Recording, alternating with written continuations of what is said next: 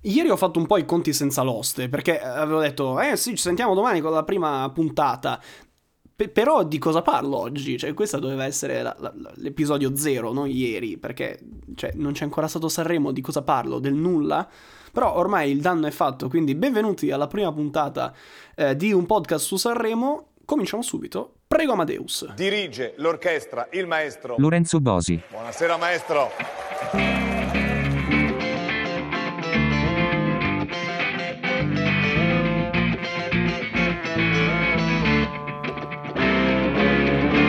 Martedì 1 febbraio 2022 è una data destinata a rimanere sui libri di storia, quelli brutti, marci, che parlano di fallimenti, perché è la prima puntata di un podcast su Sanremo, un podcast che comincia già malissimo, perché non doveva cominciare oggi, ma vabbè, insomma, la foga di ieri di cominciare subito mi ha fatto venire in mente di cominciare oggi senza avere materiale, praticamente senza avere materiale musicale o comunque di commento, di critica di qualcosa visto dal Festival di Sanremo, visto che appunto il Festival di Sanremo comincia questa sera, prima serata. È un Festival di Sanremo che comunque rimarrà nella storia. Dobbiamo ancora vedere se in male o in bene, perché al momento dà un po' l'idea di essere simile all'elezione del Presidente della Repubblica. Un saluto a Sergio Mattarella, che sicuramente ci starà ascoltando, perché l'anno scorso, appunto, nelle puntate finali di Sanremo 2021, Amadeus continuava, no, ma questo è il mio ultimo Sanremo, l'anno prossimo no, ci sarà qualcun altro. E poi la Rai non è riuscita a trovare nessun altro, e quindi... Ed eccoci qua ancora con il terzo festival di fila di Amadeus, che nuovamente avrà come spalla Rosario Fiorello, che anche qua ricorda un po' Mattarella, perché fino all'ultimo non doveva esserci lui, poi ha visto che questo festival era destinato veramente ad andare nello schifo. Ed eccoci qui quindi alla copia di quello che è stato l'anno scorso, che era la copia di quello che è stato l'anno prima. Solo che gli anni scorsi almeno qualcuno di ascoltabile c'era.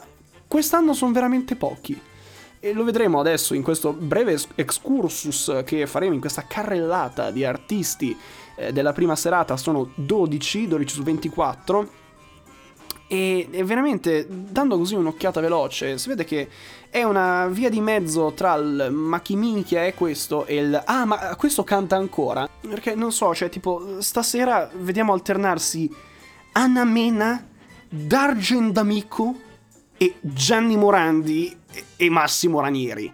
Cioè, veramente, sembra quasi provare a mettere una pezza di qua, di là, di lera, per provare ad accontentare un po' tutti, praticamente. Però non ce la fa, perché è un Sanremo senza un'identità. È veramente proprio una carrellata di artisti così, 24, mai stati così tanti. Ne vale anche per l'assenza di Sanremo Giovani quest'anno, che è veramente un peccato, perché è sempre stata una gara molto interessante. E quest'anno, è un insieme di non si sa che cosa, un minestrone dove si mette dentro di tutto. Questa sera avremo la prima classifica, dettata dai giudizi della TV, della carta stampa e delle radio, che comunque è una giuria d'esperti, così viene definita, che la maggior parte delle volte, insomma, è la classifica con cui io sono più d'accordo, perché poi arriva la terribile mafia del televoto. Cioè, per la carità di Dio, evviva la democrazia, va bene tutto, ma con dei limiti, e questi limiti sono in Sanremo. Cioè, basta vedere questo scempio. C'è gente che propone il patentino di voto, no, per le elezioni. Io propongo il patentino per poter votare al televoto di Sanremo, perché veramente vengono fuori degli scempi ogni anno. E quindi poniamo fine a questa cosa. Che in più, tra l'altro, democrazia fino a un certo punto, perché poi ci sono anche quei 51 centesimi da pagare per ogni voto, che chi nel 2022 spende 51 centesimi per votare un cantante a Sanremo, davvero non so quanti possano essere. Io, per esempio, perché lo faccio, perché... così per allenarmi, no? Per il giorno in cui sarò nella giuria degli esperti, comincio già, no, a sentire il peso del mio giudizio, credendo che un voto possa ribaltare la situazione della classifica di Sanremo. Se già i 24 artisti tutti insieme non sono un granché, se si guardano i 12 che ci saranno stasera, non promette bene. È appena uscito l'ordine di uscita, tra l'altro, la scaletta di questa sera, che vedrà esibirsi come primo il buon Achille Lauro, che ritorna a Sanremo per l'ennesima volta, l'anno scorso come ospite, ancora prima con Rolls Royce. E praticamente già io sto vedendo solo i testi, purtroppo non sono ancora abbastanza importante da poter sentire le canzoni in anteprima, però così dando un'occhiata al testo, che comunque ridendo e scherzando sono in 8 ad aver fatto testo e musica, 8 persone per mettersi insieme e uscirsene con un l'amore è un overdose, 150 dosi, oh sì sì, fanculo, è Rolling Stone. E ok, questa è la tipica canzone di Achille Lauro, però il fatto che sia un featuring con il più importante, molto probabilmente, coro gospel del mondo, che è l'Harlem Gospel Choir, è questo insieme di Diavolo e Acqua Santa che può far paura o può essere un grande risultato, può avere un grande risultato. Non ne ho idea, staremo a vedere. Secondo ad esibirsi è colui che con questa nuova formula di Sanremo Giovani che piace solo ad Amadeus è riuscito ad arrivare alla gara dei Big, è Human, nome d'arte di Yuri Santos Tavares Carloja, non lo so, non ne ho idea, è un misto tra una I e una J, non si capisce, è praticamente uno che ha sempre fatto canzoni in inglese con questo stile molto soul, presenta una canzone in italiano e mi fa un po' paura perché ho paura che faccia un po' quell'effetto Mario Biondi, no? Che quando canta in italiano completamente spaesato, quindi Su Noemi poco da dire, mi piace tantissimo la sua voce, però la sua musica insomma è più o meno sempre quella, in particolare i pezzi che presenta a Sanremo, poco da dire, il testo è quello che è, però spicca tra gli autori di testo e musica Mahmoud, e fa molto strano, almeno io non ho memoria di una cosa simile negli anni passati, perché Mahmoud è sia concorrente come cantante sia come autore, onestamente non ricordo una ripetizione simile negli anni passati, però sarà molto interessante da vedere. E poi arriva l'artista che più sto aspettando di tutta la serata, e il che nuovamente la dice lunga, perché quarto ad uscire sarà Gianni Morandi, e veramente è l'artista che più aspetto stasera, perché a parte tutti i concorrenti, tutti gli altri 23 devono inchinarsi a lui. Abbiamo avuto una piccola anteprima quest'estate, cioè l'estate passata, con l'Allegria, comunque una canzone carina, orecchiabile, bella, però già lì si sentivano un po' i limiti di questo sodalizio, perché Gianni Morandi non è fatto per questo stile musicale, non è fatto per questo genere, e si sente anche dal fatto che la voce ha fatto molta fatica anche a cantarla, quindi preoccupa e non poco, e non vorrei che si creasse l'effetto oh mio Dio c'è Gianni Morandi sul palco, fine, quindi ha l'aria di essere una canzone da, non dico fondo classifica, ma comunque seconda metà della classifica. Il testo niente di particolare, una delle uniche canzoni dove ci sono delle rime intense, come per esempio vicino al ritornello forte, porte, carte, sole, scorte. Così.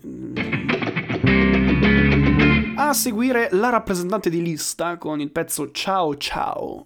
E ho poco da dire perché... boh, l'unica cosa che posso dire è che a un certo punto dice culo. Così.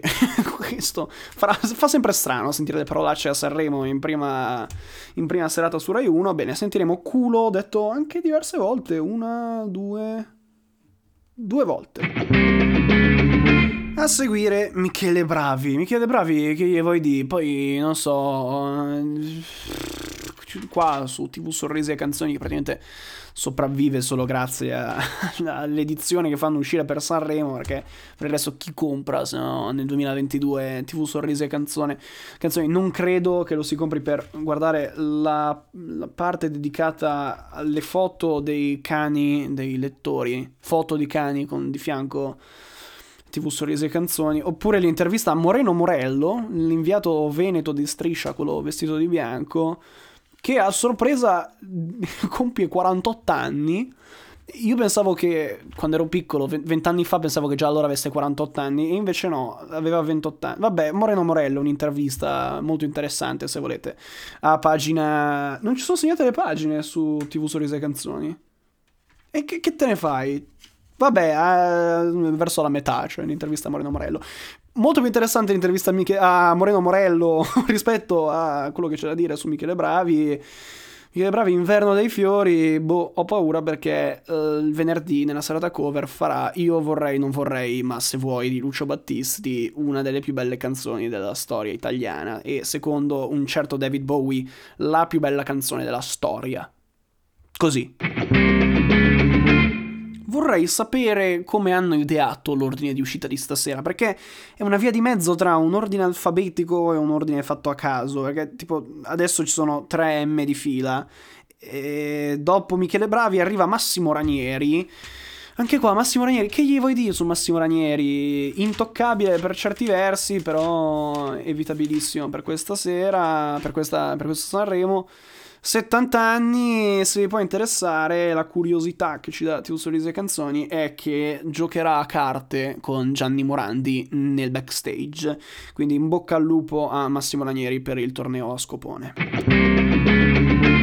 Questa sfilza di 3M si conclude con il duo Mahmoud e Blanco, anche se dovrei correggermi forse, perché non so, sarà uscito un comunicato stampa, il manager di Mahmoud avrà fatto casino, non lo so, però nei giorni passati, in tutte le volte in cui viene citato Mahmoud, viene detto Alessandro Mahmoud, con questa H tra la A e la M che viene veramente esagerata, viene pronunciata come se ci fosse qualcosa incastrato in gola.